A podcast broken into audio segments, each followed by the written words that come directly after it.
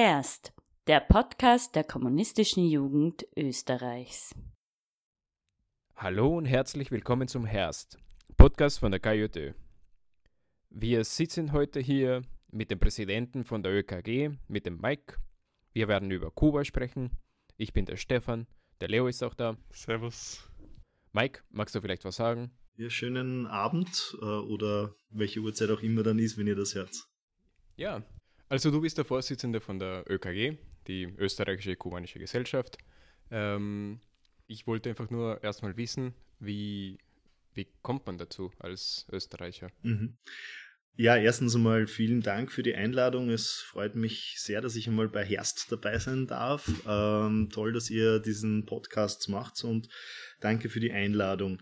Ja, die Österreichisch-Kubanische Gesellschaft gibt es ja mittlerweile seit über 50 Jahren. Sie wurde 1969 gegründet, also es gab schon einige Vorgänger vor mir, die Vorsitzende oder manche sagen auch Präsidenten der Österreichisch-Kubanischen Gesellschaft waren. Wie ich persönlich dazu gekommen bin, ist insofern eine lange Geschichte, was mein Zugang oder wie ich zu Kuba gekommen bin, zum Thema Kuba. Darüber können wir vielleicht später noch reden. Konkret war es letztendlich dann mein Studium in Kuba. Ich habe in Kuba, in Havanna, ein Semester Philosophie, Geschichte und natürlich auch Spanisch gelernt und studiert. Und das war dann wirklich der letzte Punkt, um zu sagen, ich möchte mich für Kuba engagieren und dann eben auch für die österreichisch-kubanische Gesellschaft. Und bin dann 2011 eben zum ersten Mal Vorsitzender dieser Gesellschaft geworden. Als Österreicher kommt man insofern dazu, weil es eben die österreichisch-kubanische Gesellschaft ist. Es gibt ja in Österreich viele solcher Freundschaftsgesellschaften mit Japan, Ungarn und was auch immer. Kuba ist aber schon ein spezielles Land.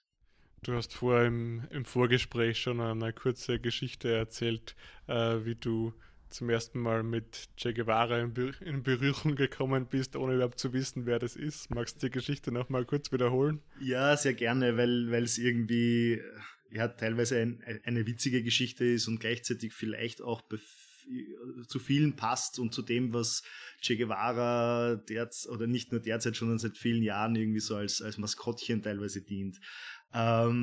Also ich war damals 15 oder 16 Jahre alt und bin ins Gymnasium in Amstetten gegangen und wie man halt so mit 15, 16 ist, ziemlich zum ersten Mal ein bisschen rebellisch, lange Haare gehabt, habe Rage Against the Machine Musik gehört und viele andere solcher Dinge und war auch schon einmal in der KJÖ, aber das hieß bei uns katholische Jugend Österreich, aus der ich dann sehr schnell rausgegangen bin, weil mich das nicht so wirklich interessiert hat.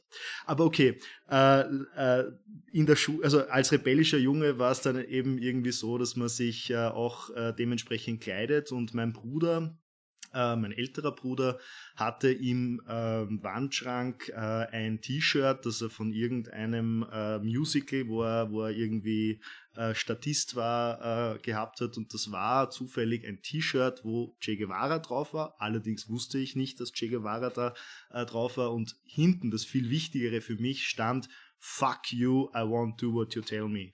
Und das war eben ein T-Shirt von Rage Against the Machine, auch von diesem berühmten Lied.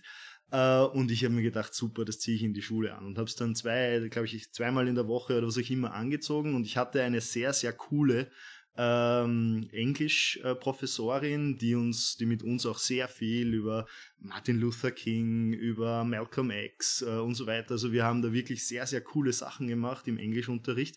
Und ich war eben dann in einer Stunde dann mit diesem T-Shirt drinnen und wie immer halt, fuck you, I won't do what you tell me, ohne dass ich sie provozieren wollte. Aber sie hat dann irgendwann gesagt, aber weißt du eigentlich, wer dieser Typ ist, der da vorne drauf ist? Und ich habe irgendwie mehr oder weniger so gesagt, keine Ahnung, wahrscheinlich der Sänger von dieser Band oder so. Und sie sagte dann, das ist Che Guevara, Ernesto Che Guevara. Und ich bekam dann den Auftrag, oder ob es jetzt eine Strafe war oder wie auch immer, aber ich bekam dann eben die Aufgabe, in 2 Wochen oder so ein Referat über Che Guevara zu halten. Das war damals, also wir sprechen von der Zeit vor Google, wir sprechen von der Zeit vor, eigentlich mehr oder weniger vor dem Internet, oder da hat das damals erst so angefangen.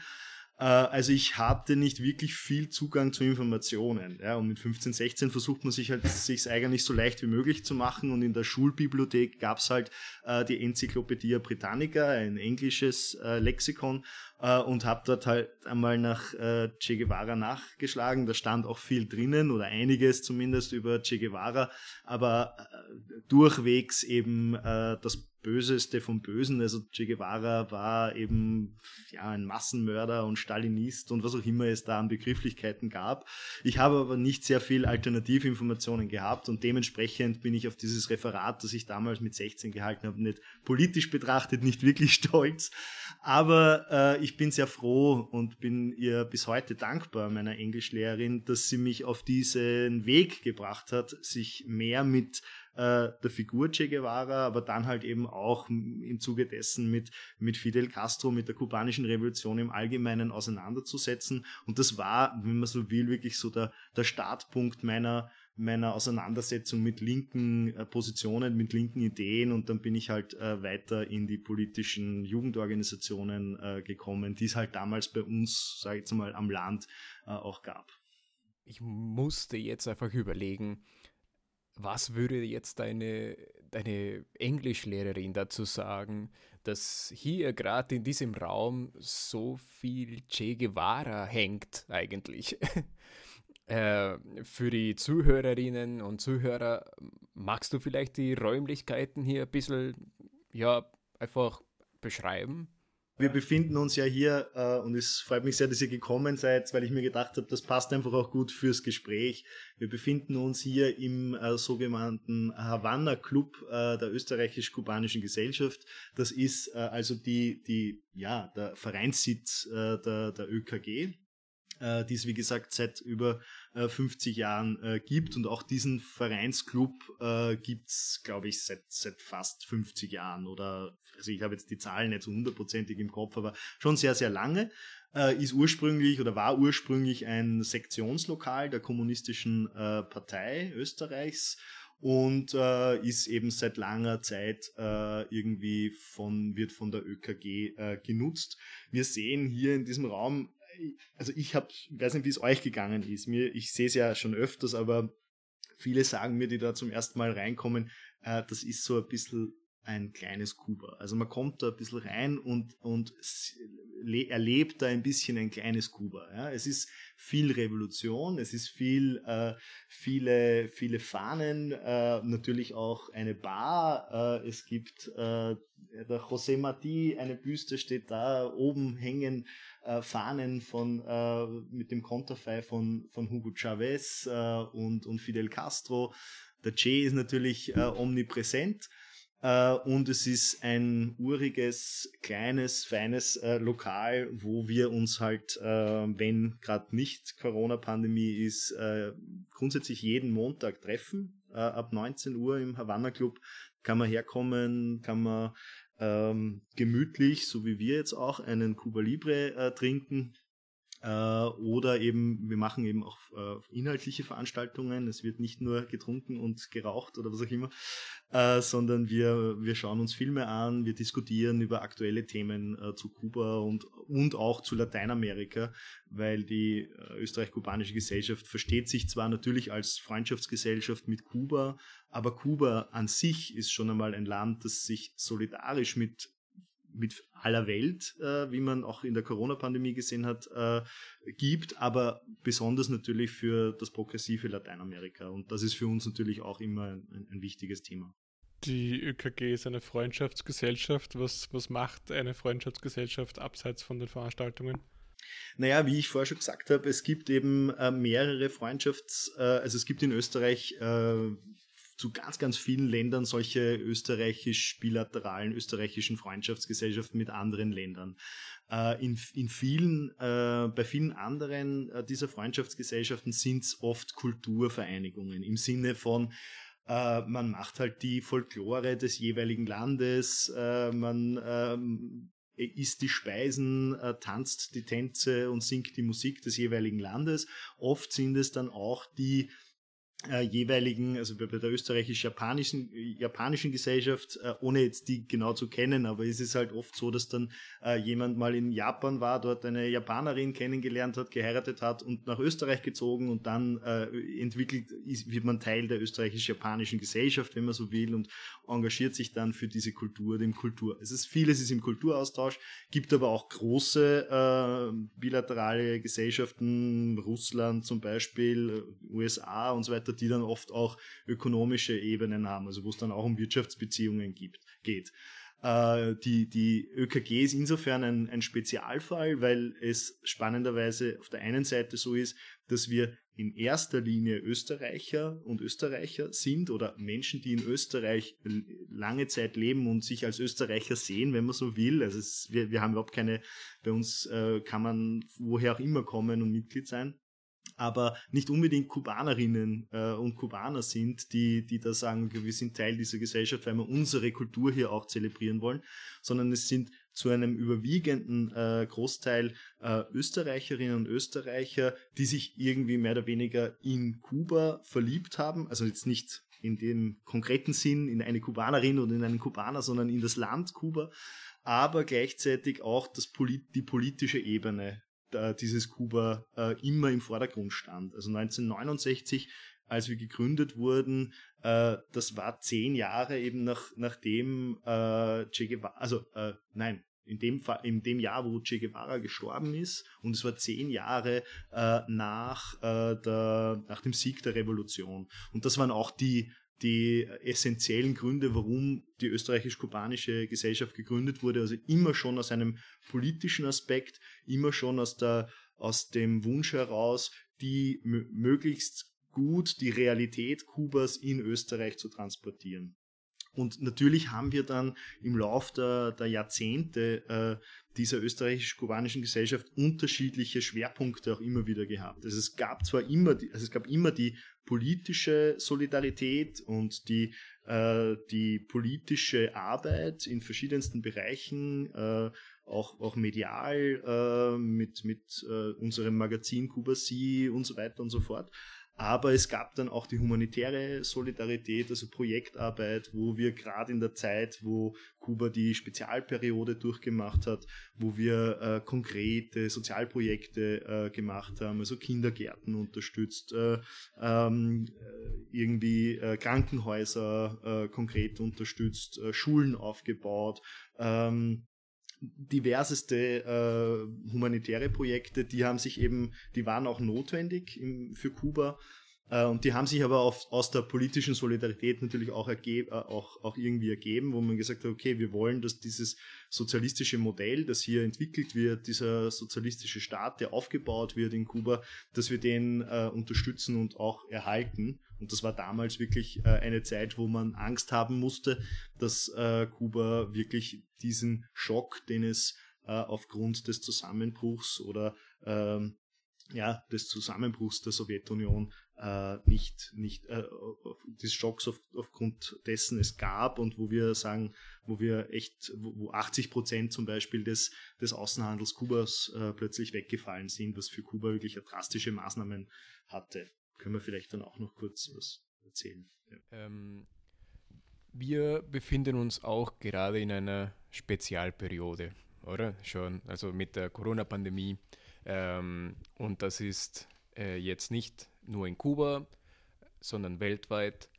Aber vielleicht magst du mal ein bisschen erzählen, wie Kuba gerade, also als ein kleines Land, schon seit circa 60 Jahren in einer Blockade. Wie geht Kuba damit um? Also ich glaube, das ist ein ganz wichtiges Thema gerade im Moment, weil Kuba in vielfältiger Weise auch aufzeigt, dass es anders geht. Und also man muss vorausschicken, Kuba ist eine Insel. Ja. Kuba ist eine Insel in der Karibik mit 11 Millionen Einwohner, also ein bisschen mehr als Österreich, Aber im Grunde, was so die Größenordnung auch der größeren Städte und so weiter betrifft, ist es mit Österreich mehr oder weniger von dem her ein bisschen vergleichbar, außer Sonne, Strand und kubanischen Rum. Also natürlich gibt es in Österreich da sehr viele Nachteile. Aber und es ist eben keine Insel. Aber es spielt natürlich eine Rolle, dass Kuba eine Insel ist, dass es bis zu einem gewissen Grad einfacher ist, Menschen abzuhalten, auf die Insel zu kommen. Das ist leichter zu kontrollieren. In Österreich, wir sind ein Land mitten im Herz von Europa und da ist natürlich sehr viel Austausch. Also insofern tut sich, was bei so einer Pandemie, tut sich Kuba in dem Fall ein bisschen leichter. Das muss man zugeben. Aber trotz alledem ist die Art und Weise, wie Kuba durch diese Krise gegangen ist, eine spannende, wenn man sie ein bisschen vergleicht mit der Art und Weise, wie es hierzulande gehandhabt wurde. Also zum einen hat Kuba, was die Informationspolitik betrifft, eine unglaubliche Transparenz gehabt. Unglaubliche Transparenz im Vergleich zu uns, wo es jeden zweiten oder dritten Tag eine Pressekonferenz der gesamten Regierungsmannschaft gab und der einzelnen Minister. Gab es in Kuba auch Pressekonferenzen, aber da erschien weder der Premierminister, den es mittlerweile gibt, noch der Präsident, noch irgendwie der Leute aus dem Ministerrat, sondern es war ein Experte und das war dieser Experte für Viren und so weiter, der zentrale Experte in Havanna, der jeden Tag aufgetreten ist, ja. Und da erstens die aktuellen Zahlen präsentiert hat und gesagt hat, hey Leute, wir müssen da und da aufpassen. Das ist das eine, also rein schon vom Kommunikationsstil war es eine andere Art und ein besserer Zugang, bessere Information für die kubanische Bevölkerung.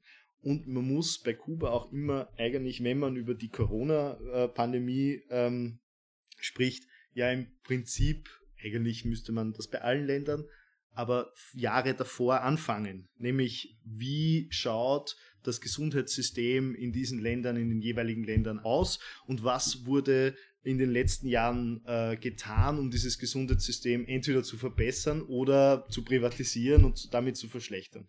Und Kuba hat eben seit der Revolution das Gesundheitssystem stetig aufgebaut, stetig verbessert. Kuba hat in Lateinamerika die besten Zahlen, was das Gesundheitssystem betrifft, was Säuglingssterblichkeit, die geringste Säuglingssterblichkeit, die höchste Lebenserwartung. Und das kommt ja nicht von irgendwoher und nicht vom Rum und von der Musik. Ich meine, das spielt auch eine Rolle vielleicht, dass man sich wohler fühlt und länger leben möchte.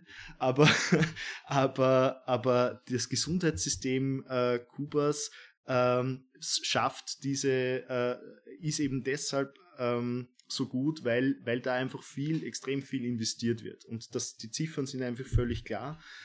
Es gibt eine extreme Dichte an Ärzte pro Einwohner. Es gibt eine extreme Dichte an Gesundheitspersonal, das von Haus zu Haus geht, das immer wieder schaut, wie geht's den Menschen. Es gibt einen ganz leichten und vor allem kostenlosen Zugang zum Gesundheitssystem und das ist in weiten Teilen, und wenn man es jetzt nicht mit Österreich vergleicht, sondern mit Brasilien, mit anderen Ländern in Lateinamerika, einzigartig in Kuba. Und das führt dazu, dass du ein flächendeckendes Gesundheitssystem hast, das nicht totgespart wurde, das eben solche Pandemien auch sehr schnell aufhalten kann oder sehr schnell eindämmen kann, sehr schnell erkennen kann, sehr schnell schauen kann, wie gehen wir mit der Sache um.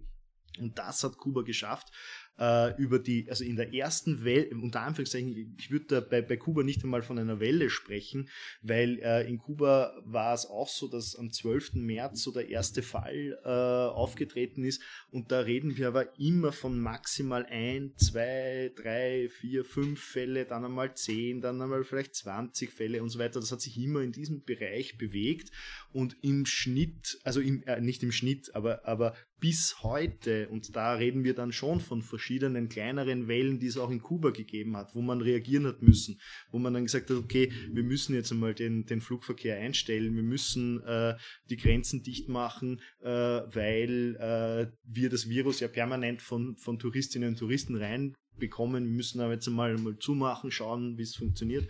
Und da hat es natürlich mehrere Auf- und Abs gegeben, aber nicht in dem Maße, wie es wir in Österreich erlebt haben, sondern wir sind in Kuba bis heute bei einer Todeszahl von insgesamt bis seit der Pandemie von 250 etwa. Ja, also wir reden, in Österreich sind wir bei 7.000, 8.000. Jetzt steigt ja jeden Tag mit 50 oder 60 oder fast sogar 100 Fälle an. Also das ist ja, wenn ihr das ausstrahlt, ist das schon wieder passé. Aber Kuba hat sich da sehr, sehr gut entwickelt und wie gesagt, die Fälle an sich, die dort passieren, die erkannten Fälle, sind auch nicht so sind wichtig, aber sind nicht so tragisch, weil die Leute sehr schnell in einer Situation sind, wo sie sich aufgehoben fühlen, und dort hat auch keiner eine Angst, dass er sagt, hey, ich hab da was, komm, Herr Arzt, mein Hausarzt, komm mal her, schau dir das an. Ja? Und wenn wir dann weiterkommen, was die Impfthematik betrifft. Also erstens hat Kuba, und davon redet fast nie jemand, auch gewisse Medikamente entwickelt, die schon einmal im Vorhinein gegen oder gewissen Schutz haben gegen die Infizierung von Covid-19. Davon redet fast niemand, weil alle reden nur mehr von der Impfung. Aber das muss man auch einmal vorausschicken, dass da schon einmal versucht wird, das Ganze mal einzudämmen, auch medikamentös, nicht nur in der Prävention im Allgemeinen, sondern das ist das eine. Da hat Kuba schon extrem viel Vorarbeit geleistet. Und vielleicht nur kurzer Zwischensatz, Kuba ist eben auch aufgrund der langjährigen Blockade ein riesen Pionier von Generika, von Biopharmazie, von gewissen Medikamenten, die sie einfach neu entwickeln, weil, und das ist, heißt halt so oft, Not macht erfinderisch, wenn man will, weil sie von dem großen US-amerikanisch dominierten Pharmamarkt einfach ausgeschlossen sind aufgrund der Blockade. Jetzt mussten sie ihre Medikamente halt selber erfinden, und das hat natürlich auch die Vorteile, dass sie dementsprechend unabhängig sind, aber dementsprechend auch viel Know-how entwickelt haben. Dieses Know-how nutzt ihnen jetzt in dieser Corona-Pandemie. Und das nutzen sie auch und haben sie auch genutzt für die Entwicklung von Impfstoffen. Und es gibt insgesamt vier Impfstoffkandidaten, die entwickelt worden sind. Soberana 1, Soberana 2, weiß ich jetzt, ein dritter Name weiß ich jetzt nicht genau, aber es gibt dann noch zwei Namen, die dazukommen, die entwickelt wurden, und Soberana 2 ist es, glaube ich, also das heißt, steht für Souveränität, ist derzeit der Kandidat, der am wahrscheinlichsten auch dann zur Impfung kommt. Und Kuba plant ab März die Impfung der gesamten Bevölkerung, einschließlich von Kindern. Also das wurde auch an Kindern bereits getestet und positiv getestet. Und es wird eine Durchimpfung der Bevölkerung angestrebt, habe ich zuletzt von der kubanischen Botschafterin in Wien gehört, bis Ende März. Aber ich schätze, dass es bis April oder so, dann zu einer Durchimpfung der Bevölkerung kommen soll. Also das wäre natürlich eine Rekordzeit. Aber spannenderweise gibt es derzeit auch schon Kampagnen des Tourismusministeriums des kubanischen, das mit dem Slogan mehr oder weniger erwirbt, Mojito, Strände und Impfstoff, wir haben alles vor Ort in Kuba, kommt doch her. Und das ist irgendwie cool, und ich bin selber am Überlegen, ob ich das, wenn bei uns nur Bürgermeister geimpft werden, dann und ich kein Bürgermeister bin, dass ich doch irgendwie nach Kuba fahre, um dort den Impfstoff zu ergattern. Ja, weil bei uns gibt es höchstens ein Mojito in den eigenen vier Wänden, aber Strände und der Impfstoff gibt es bei uns keinen. Das ist so ja. Ja, also wegen dem völligen Versagen unserer Regierung und auch der EU. Und gleichzeitig der zweite Aspekt ist natürlich diese Geiselhaft der Pharmaunternehmen, in der wir uns befinden, weil wir nicht einfach wie Kuba auf Patentrecht scheißen können. Mhm. Aber das ist schon mal ein voll interessanter Aspekt. Also du hast vorher gemeint, Kuba ist eine Insel, tut sich deswegen von dem her leichter, dann gleichzeitig schwieriger, weil sie seit 60 Jahren unter dieser völkerrechtswidrigen Blockade stehen. Aber Kuba bleibt nicht nur bei Kuba. Kuba schickt auch sein Gesundheitssystem quasi in die ganze Welt. Magst du da ein bisschen was erzählen dazu? Ich glaube, das ist ganz, ganz ein spannendes und wichtiges Thema und auch eine Sache, die jetzt nicht erst mit Corona oder so begonnen hat, aber spannenderweise durch Corona halt auch viel stärker auch ins Bewusstsein der Europäerinnen und Europäer gelangt ist, weil erstmalig in der Geschichte der kubanischen Auslandsärztebrigaden eben auch in Italien, also in Europa, eine kubanische Ärztebrigade aktiv war. 2 sogar in Norditalien.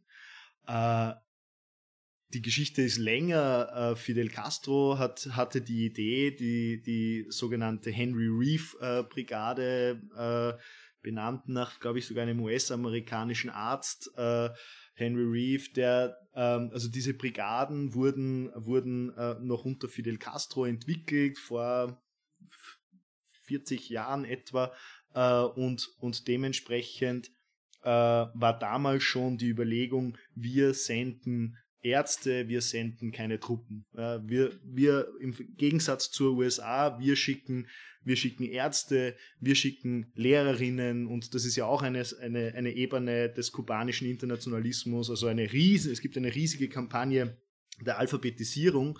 Yo si puede, ja, ich kann, und das wird in ganz Lateinamerika aufgerollt mit kubanischen Ärzten, mit kubanischen Lehrerinnen und Lehrern, Alphabetisierung in ganz Lateinamerika oder auch aber in dem Fall ist wirklich auf Lateinamerika spezialisiert, spanischsprachig, und darüber hinaus eben eine Unzahl an Ärztebrigaden, die in verschiedensten Katastrophen oder in Ländern stationiert sind, die einfach ärztliche Unterstützung brauchen. Teilweise im Katastrophenfall, wie es in Haiti nach dem Erdbeben war, wie es in Teilen Afrikas war, gegen Malaria, gegen diverse andere Seuchen, die auch bisher schon ausgebrochen sind, und da hat Kuba natürlich auch eine Expertise entwickelt in der Frage von diversen Viren und Pandemien, die schon in Afrika auch ausgebrochen sind. Und da hat Kuba über Jahrzehnte hinweg schon Erfahrungen gesammelt und internationale medizinische Solidarität geübt.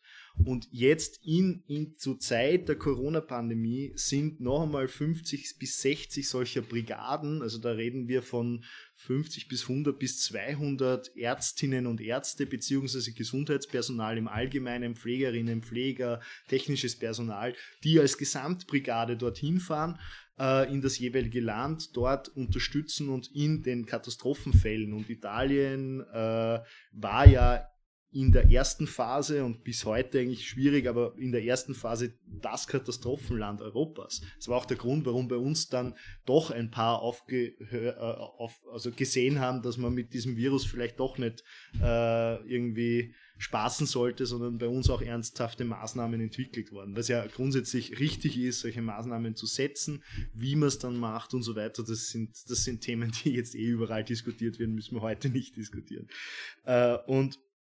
Aber Kuba ist eben dann auch von den italienischen Behörden zu Hilfe gerufen worden, und es gab dann eben 2 kubanische Brigaden, die im Norden Italiens stationiert waren und waren eben auch in vielen Ländern Lateinamerikas natürlich, vor allem natürlich auch in Venezuela, in den befreundeten Ländern, Venezuela, Nicaragua, aber auch Ecuador, Bolivien natürlich.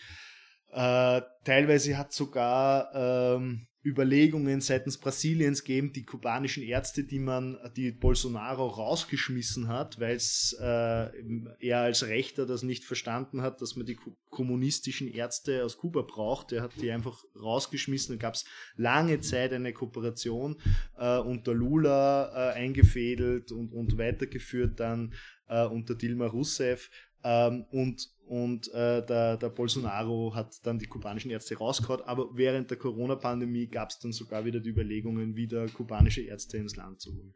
Also da gibt es extrem ein extrem breit gefächertes, auch hier ändern sich die Zahlen fast täglich. Ich lese permanent in der Granma, also in der kubanischen Tageszeitung, wie viele neue Delegationen und Brigaden verschickt werden.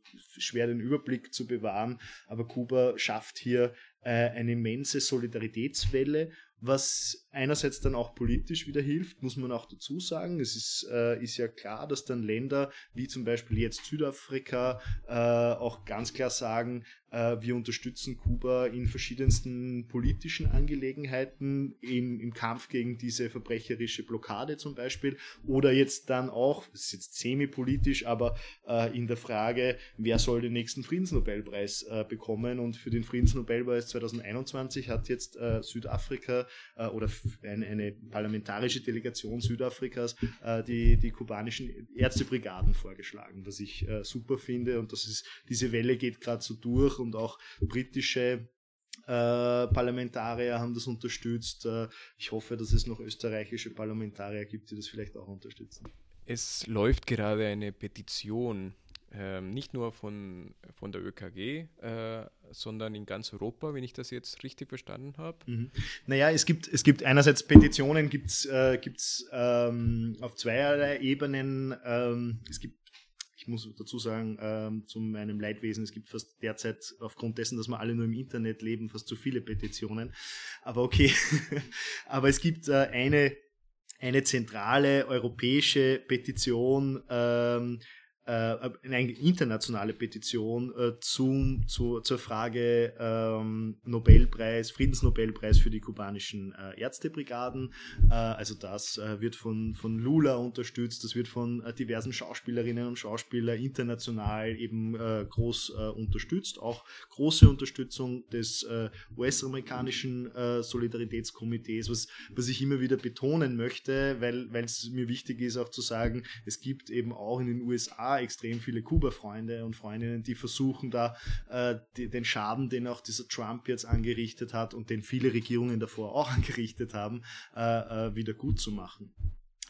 Kurz abgeschweift, das ist das eine zentrale Thema, da gab es schon irgendwie verschiedenste Petitionen von italienischen Organisationen, die sind dann irgendwie gegipfelt in eine gemeinsame große Petition im internationalen Rahmen, aber alles, was ihr findet und unterstützt, was mit Friedensnobelpreis für die kubanischen Ärzte 2021 betrifft, könnt ihr unterschreiben.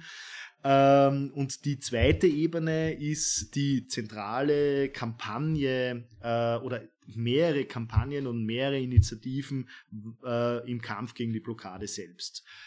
Und da gibt's, also da möchte ich voranstellen, es gibt von der Tageszeitung Junge Welt aus Berlin eine Kampagne initiiert, schon 2019, namens Unblock Kuba. Und Unblock Kuba hat begonnen als Kampagne gegen die Blockade der österreichischen, der deutschen und der schweizerischen Freundschaftsgesellschaft mit Kuba, initiiert, wie gesagt, von der Tageszeitung Junge Welt.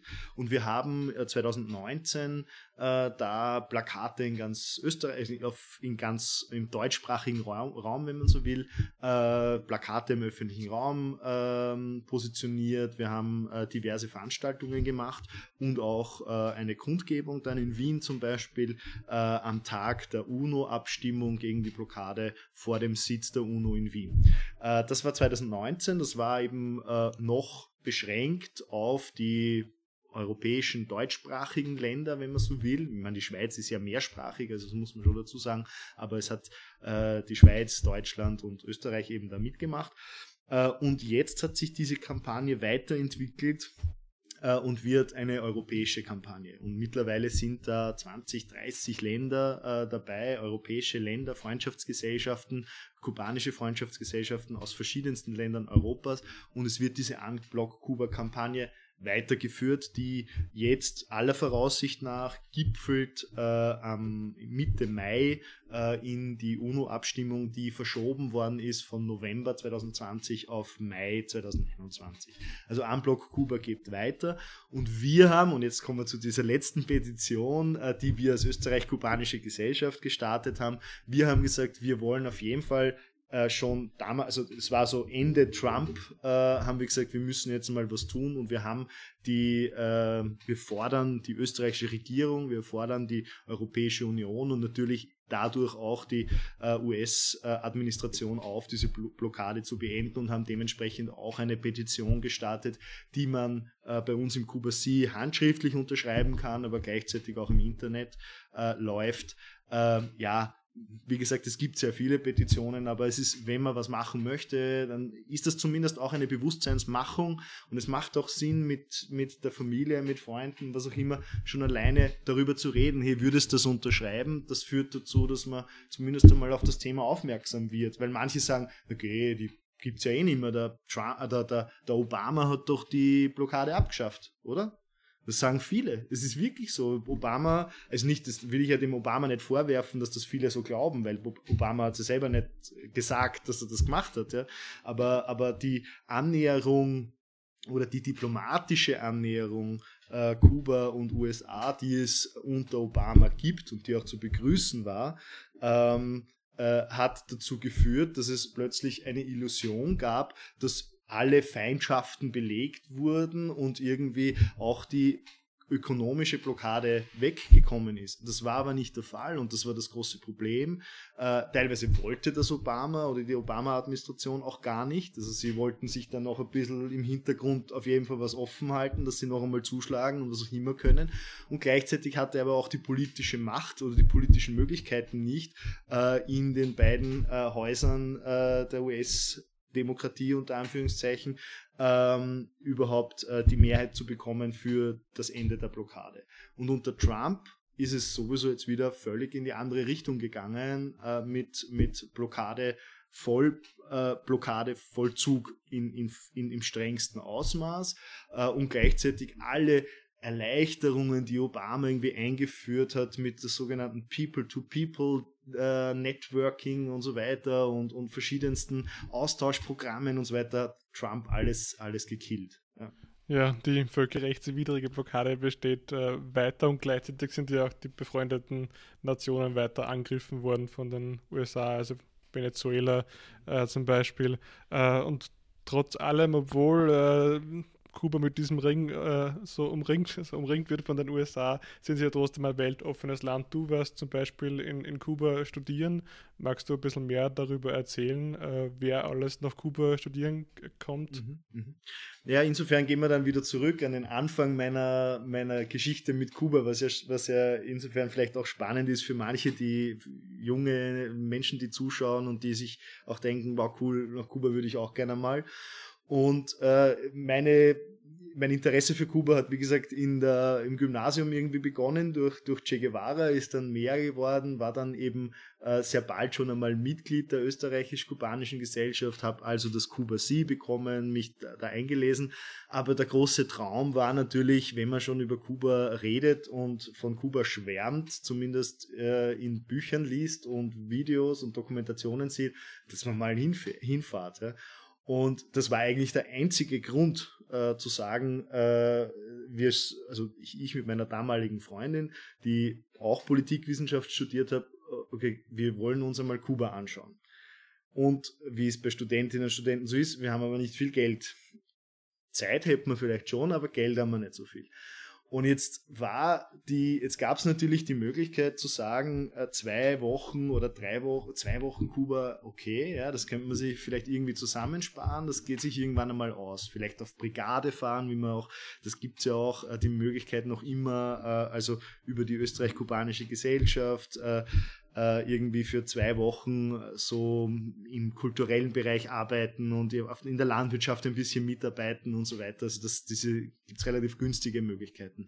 Wir haben uns aber gedacht, okay, wenn wir schon den Flug zahlen, wenn wir schon irgendwie sowieso da relativ viel auch organisieren, investieren, dann investieren wir gleich ein bisschen mehr und investieren in die Möglichkeit, vielleicht dort ein halbes Jahr zu studieren.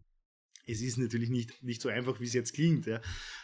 Wir haben aber alles in die Wege geleitet und haben versucht, halt auch unsere Eltern zu überzeugen, die aber dann irgendwie einverstanden waren, weil wir in Kuba ja selbst dann nicht so viel Geld gebraucht haben. Also wir waren recht sparsam. Also das, was wir gebraucht haben, war mal der Flug und dann die Unterkunft vor Ort war irgendwie, das ist sich dann schon irgendwie ausgegangen. Okay, auf jeden Fall dank der Unterstützung der kubanischen Botschaft in Wien, dank der Unterstützung auch damals der Österreichisch-Kubanischen Gesellschaft, die gesagt hat, ja, wir helfen euch da mit den Kontakten zur Universität und so weiter, haben wir eben die Möglichkeit gehabt, ein Studium zu absolvieren. Und das Problem ist ja das, dass es nicht sowas wie ein Joint Study oder Erasmus-Programm oder so gibt, sondern dass es eben selbst zum Organisieren ist. Das heißt, man muss schon viel Nerven, man muss auch viel Zeit investieren im Vorfeld, um das Ganze durchzuplanen, aber wenn es dann einmal klappt, wenn man dann einmal im Flughafen José Martí international ankommt in Havanna und das Visum hat und das vielleicht dann nach 2-3 Wochen auch verlängert wird und ein Studentenvisum reingeht, dann hat man es geschafft und dann funktioniert dort alles super und reibungslos, weil es einfach dort Menschen gibt, die einen unterstützen. Und das ist eben eine Sache, die ich im Vergleich zu meinem Studium in Wien, an der Universität Wien, und ich habe Publizistik begonnen, was noch viel schlimmer war als Politikwissenschaft, aber da gibt es kein Tête-à-Tête, kein Du und Du mit dem Professor eigentlich oder ganz selten. Ja. Manchmal gibt es schon coole Leute auch, ja. Aber so dieses Amikale, das dort auch herrscht, diese Möglichkeit der Betreuung, die auf den kubanischen Universitäten ist, die Art und Weise, wie dort miteinander diskutiert wird, das war ein Riesenerlebnis und es war echt, muss ich sagen, mit mittlerweile fast 40 Jahren war das wirklich, also die ich heute bin, war das bisher die schönste Zeit meines Lebens. Ja.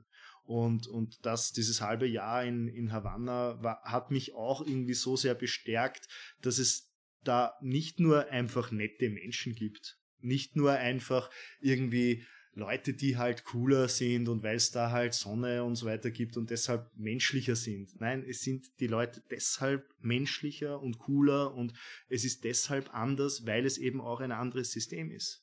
Weil es eben auch ein Versuch, zumindest der Aufbau eines anderen wissenschaftlichen, auf anderen Traums ist als eine kapitalistische Gesellschaft, die eben nur darauf trachtet, dass jeder mit den Ellbogen durch die Welt läuft und für seine eigenen Interessen eintritt. Also das spielt eine Rolle, ja? Auch wenn es nicht, ich sag's ganz offen, es funktioniert in Kuba nicht immer alles perfekt, ja? Ganz im Gegenteil, es gibt dort viel Dinge, die Kubaner selbst am meisten kritisieren, wo wir uns eigentlich zurückhalten sollen und sagen, Liebe, wir unterstützen euch in allem, organisiert euch das so, wie ihr glaubt, dass das am besten ist. Ja?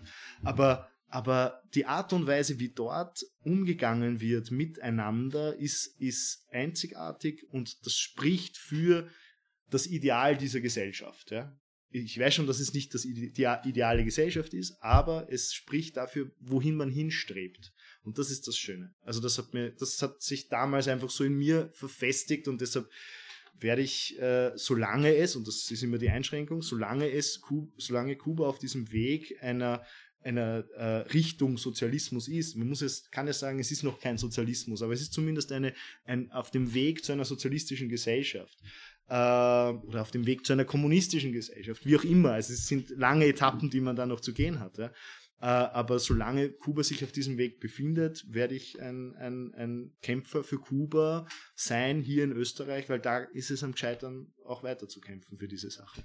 Magst du dann vielleicht ein bisschen was erzählen über die Situation der Jugend? Wie schaut es aus, wenn du in Kuba jetzt eher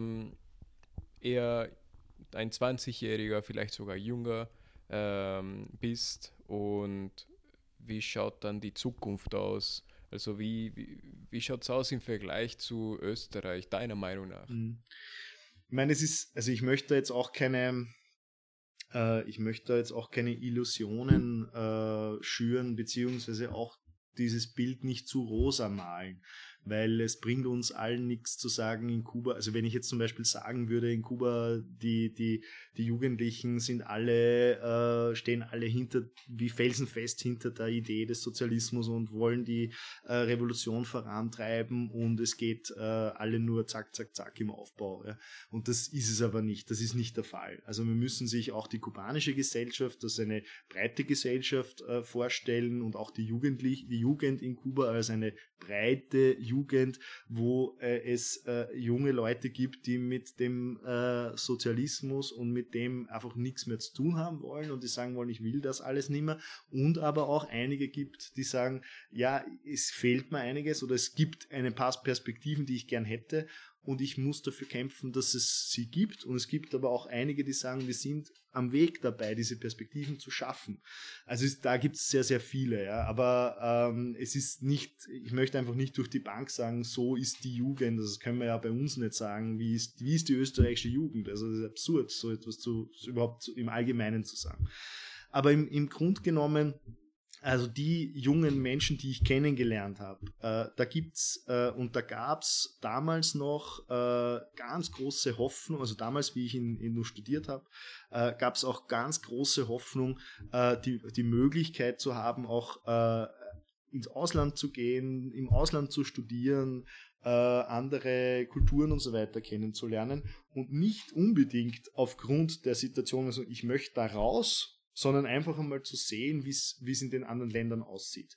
Und das haben wir, und das ist eine Sache, die in vielen, in der Sozialismusdebatte auch, die wir, oder die wir immer wieder berücksichtigen müssen, die Problematik, dass Menschen aus ökonomischen oder aus welchen Gründen auch immer nicht reisen können, ja, nicht raus können aus ihrem eigenen Land, schafft natürlich so absurde Situationen, dass dann junge Menschen oder manche Menschen glauben, in Kuba, ja, in Europa ist das perfekte Leben. Ja, ich meine, ist ja völlig klar. Es kommen permanent es kommen Studenten einerseits, aber es kommen auch die Touristen und Touristinnen, kommen her, haben Geld wie Heu für 2 Wochen zum Raushauen, die sie vielleicht zu Hause ja eh nicht haben, aber sie haben es zumindest jetzt für die 2 Wochen in Kuba. Die leben da jetzt wie die Könige von Frankreich in diesen 2 Wochen Tourismusurlaub in Havanna oder in Varadero oder wo auch immer.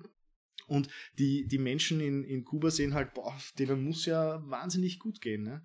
Und das ist natürlich nicht permanent so der Fall ist, aber das ist so ein bisschen das Problem, dass ich oft in Gesprächen war mit Menschen, die Chance hatten, auch noch unter der Zeit der Sowjetunion, DDR, da gab es ja extrem vielen Austausch, Studentenaustausch, Arbeitsaustausch, wo ganz, ganz viele die Möglichkeit hatten, andere Länder kennenzulernen. Aber es gibt ja auch viele Kubaner und Kubanerinnen, die zum Beispiel schon einmal in Spanien gelebt haben, dann wieder zurückgekommen sind oder Verwandte haben dort, die einfach viel stärker mitbekommen, dass das Leben im Kapitalismus ja einfach scheiße ist. Ja?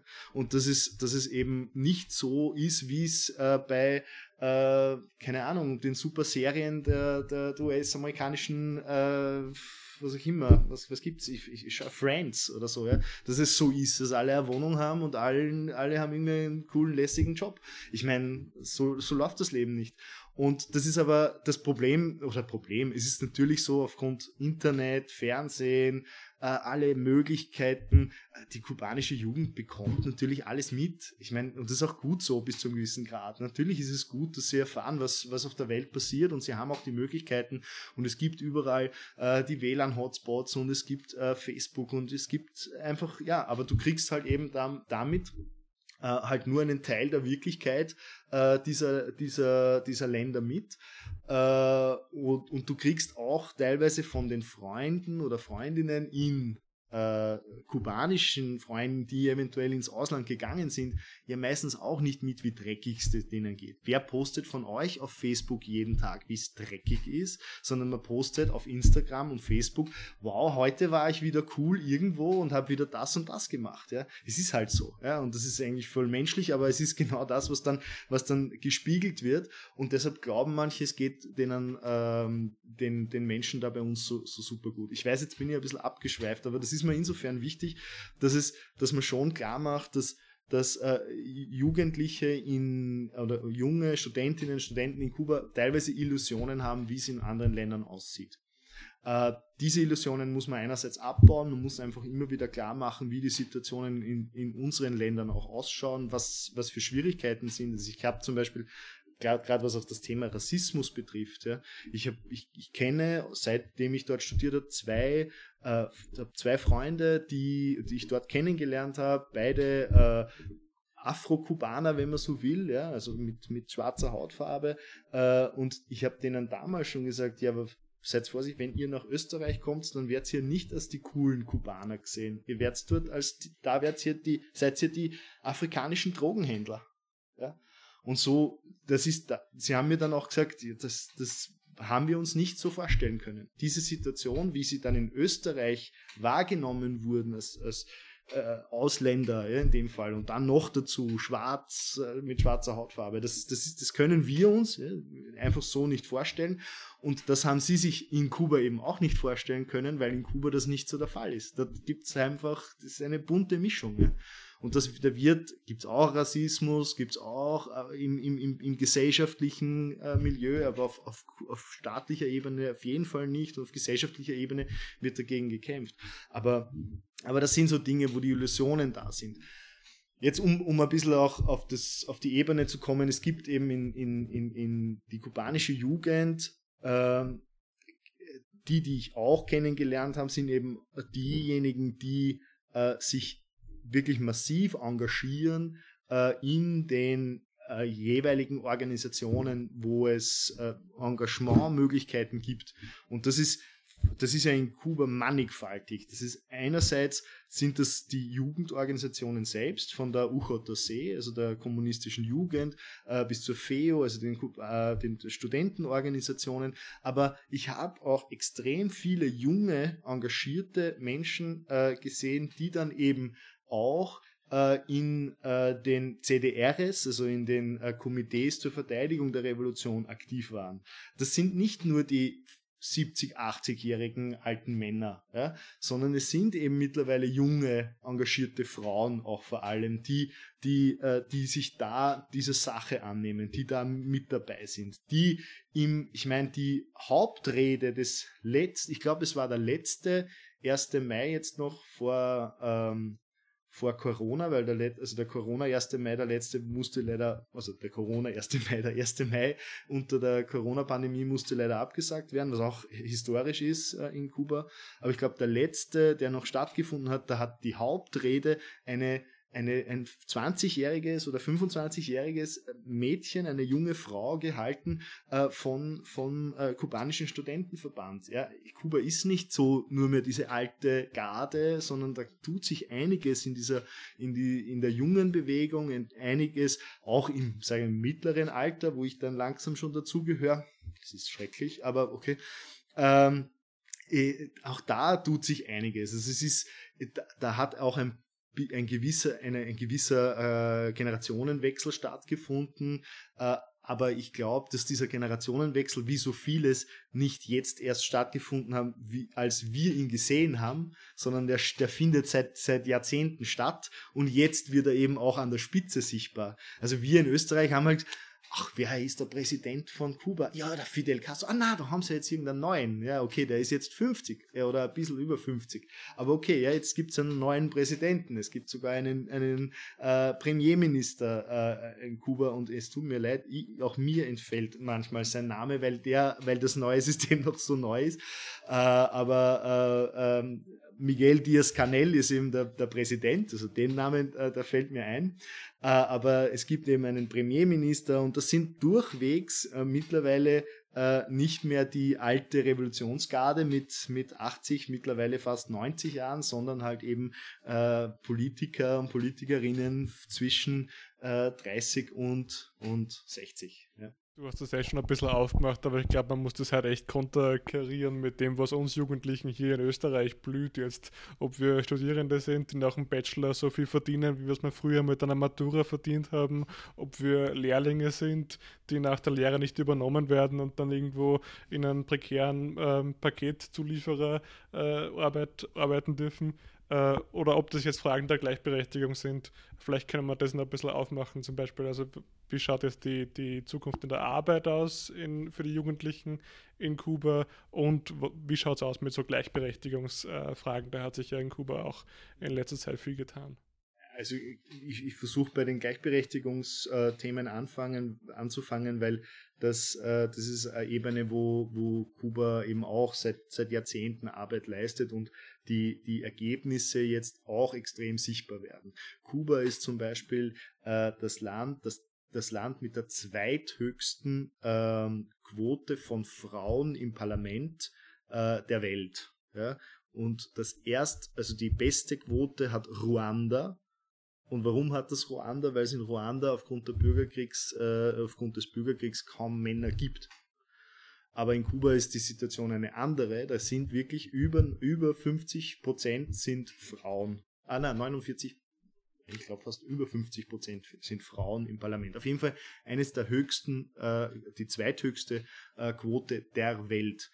So viele Ärztinnen und Ärzte, so viele Richterinnen und Richter und so weiter, wie es in Kuba gibt, gibt es in vielen anderen Ländern dieser Welt nicht. Und wenn wir zum Beispiel die Parlamentarierinnen mit kleinem I-Quote in Österreich anschauen, dann liegt die bei 30% etwa. Ja, also es gibt immer wieder auch extrem viele Vorurteile in diese Richtung, wie Kuba nicht machistisch ist und so weiter. Ja, in Kuba gibt's Machos und in Kuba gibt's genauso wie in vielen anderen Ländern Lateinamerika blöde Männer, die Frauen nachpfeifen und Schlimmeres tun.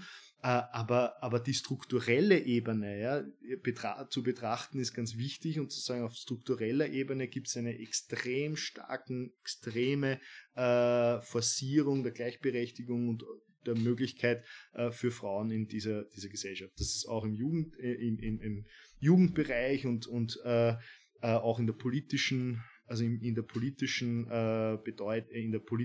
Wirksamkeit von Frauen.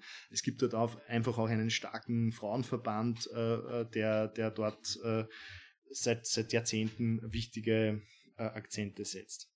Und das ist das eine. Ich glaube, da wird sich in den nächsten Jahren einfach das so weit entwickeln, dass das dann auch irgendwann einmal an der Spitze, so jetzt mal, ankommt, aber das ist dann auch nur mehr symbolisch, mehr oder weniger, weil ich denke mir, okay, es ist im Prinzip egal, ob es einen Präsidenten oder eine Präsidentin eines Landes gibt, wenn darunter alles nur von Männern dominiert ist, ist es wurscht, ob wir eine Präsidentin haben, ja? Aber wenn darunter die Basis gleichberechtigt ist, dann ist es eigentlich auch wurscht, aber dann passt die Gesellschaft und dann kann dort ein Mann oder eine Frau stehen und es ist beides in Ordnung. Ne? Ich hoffe, das war jetzt irgendwie deutlich. Aber okay. Was die Arbeitsweise oder die Arbeitssituation betrifft, das ist insofern recht spannend, weil sich da in den letzten, also eigentlich in diesem Monat und im letzten Monat seit Jahresbeginn extrem viel geändert hat und auch verändern wird in Kuba. Kuba, und das haben die wenigsten jetzt so wirklich groß mitbekommen, weil bei uns in allen Medien halt und überall ganz andere Themen herrschen. Aber Kuba hat mit 01.01.2021 sein Währungssystem umgestellt. In Kuba gab es in den letzten Jahrzehnten, seit der Spezialperiode, wenn man so will, also seit den 90er Jahren gab es eigentlich sowas wie ein Doppelwährungssystem. Es gab den Peso Cubano, also den original kubanischen Peso, und den Peso Convertible. Vorher gab es kurzzeitig den Dollar und dann den Peso Convertible, also ein konvertierbarer Peso, der irgendwie sowas wie die harte Devisenwährung ist. Das hat sich in den letzten Jahrzehnten auch unterschiedlich entwickelt, aber im Prinzip war es dann bis zum Schluss so, dass es eben den Peso Cubano als eher, also als Straßenwährung, wenn man so will, als die tägliche Währung für die Dinge des täglichen Bedarfs von Reis, Bananen, was auch immer, was man halt in Kuba so isst, und Bohnen und Hühnchen und so weiter, das hat man in Peso Cubano bezahlt, aber teilweise auch die Kultureinrichtungen, das Kino und so weiter, das was man täglich gebraucht hat, war in Peso Cubano, und dann gewisse Produkte, die man meistens auch aus dem Ausland importieren musste, gab es in dieser Hartwährung. Das war ein Wechselkurs von 1:25 beziehungsweise jetzt 1:24. Und das ist eigentlich relativ hoch. Und man hat aber in den letzten Jahren damit begonnen, dass man erstens die Preise in beiden Währungen angibt, dass man mit beiden Währungen zahlen konnte. Das ist nicht mehr, wie manche gesagt haben, das dürfen nur die Touristen haben, die harte Währung, und die einfache Peso Cubano, das dürfen nur die Kubaner haben. Also auch ich als Tourist, aber gleichzeitig auch als Student, was einfach völlig unproblematisch in beiden Währungen zu zahlen, und auch jeder Kubaner hatte beide Währungen, hat in beiden Hosentaschen oder in einer Hosentasche den Cook und in anderer irgendwie den Peso Cubano. Ja. Das war halt so, und das ist natürlich, ich bin überhaupt kein Ökonom und kann das auch nicht erklären, aber ich kann mir schon vorstellen, dass das für eine Wirtschaftssituation und die Art und Weise, wie man Wirtschaft plant und kalkuliert, nicht so einfach ist, wenn man unterschiedliche Währungen, und die Kubaner haben dann noch mehr erfunden im Sinne von dann unterschiedliche Wechselkurse zwischen diesen Währungen. Ganz ein kompliziertes System, und jetzt spielt man schon seit dem letzten Parteitag der Kommunistischen Partei mit der Idee beziehungsweise diese Überlegungen der schrittweisen Angleichung dieser Währung beziehungsweise Zusammenlegung dieser Währungen.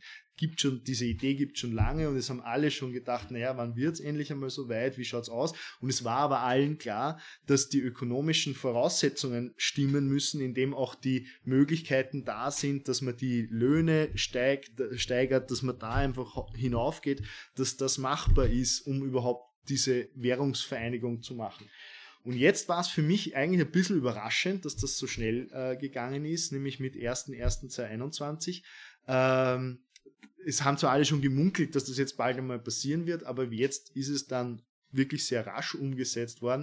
Ich habe gesagt, okay, ab dem 01.01.2021 gibt es nur mehr den Peso Cubano. Ab sofort gibt es nur mehr den Peso Cubano. Allerdings, und das ist Spannendes, und das wäre wahrscheinlich für einen zweiten Podcast irgendwann einmal, wenn man sich einen kubanischen Ökonomen einladen oder so, ganz spannend, warum dann gewisse Maßnahmen ergriffen worden sind, wie zum Beispiel, dass es eigene Läden, eigene Bereiche gibt, wo du in Dollar und in Euro, aber nur mit Kredit, also nur mit einer elektronischen Karte kaufen kannst. Also solche Dinge gibt es weiterhin, aber es ist der Versuch gestartet worden, jetzt eben diese Währungen zusammenzulegen. Es sind die Löhne massiv hinaufgegangen. Es wurde bisher zumindest die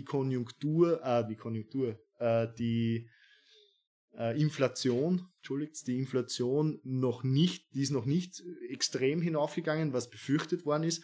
Und der Schwarzmarkt, beziehungsweise der Dollarschwarzmarkt wird gar nicht entstehen, wird deshalb nicht entstehen, weil mit dem Dollar als Zahlungsmittel und auch mit dem Euro auf der Straße rein faktisch nichts gekauft werden kann.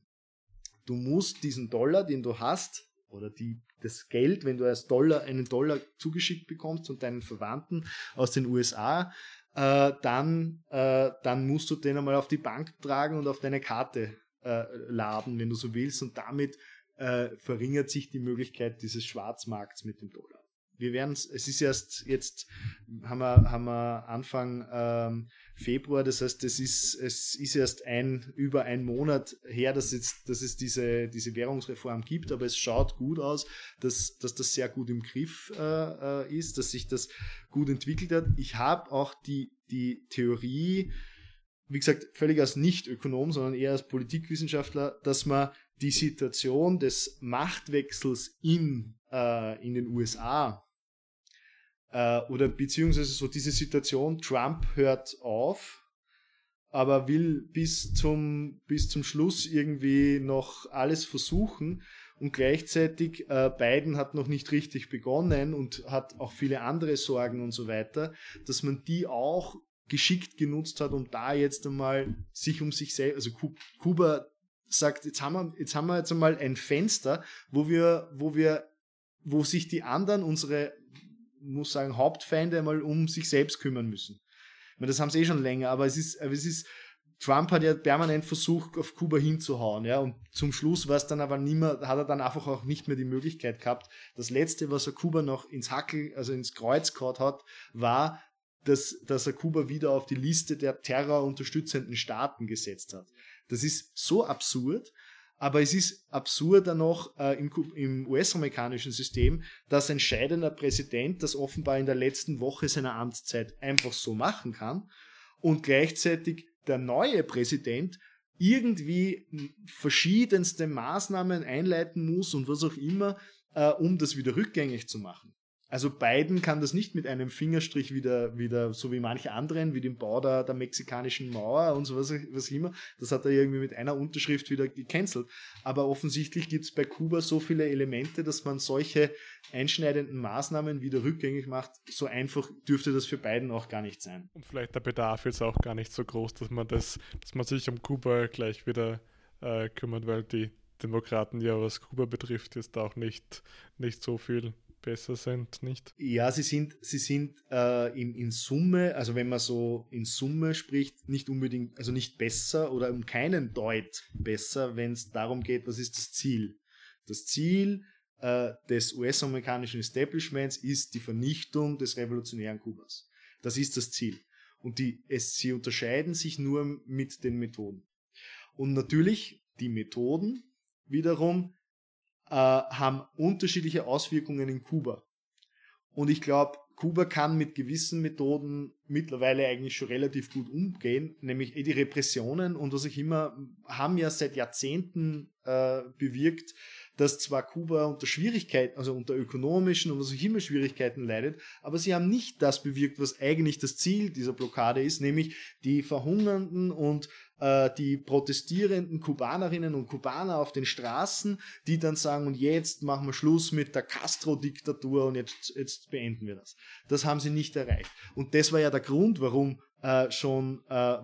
unter Obama, beziehungsweise teilweise dann vorher schon unter Clinton noch nicht, aber zumindest bei den Demokraten ein Nachdenkprozess begonnen und gesagt, okay, diese Blockade, die Art und Weise, wie wir unsere Blockade machen, funktioniert nicht, wir müssen es anders probieren.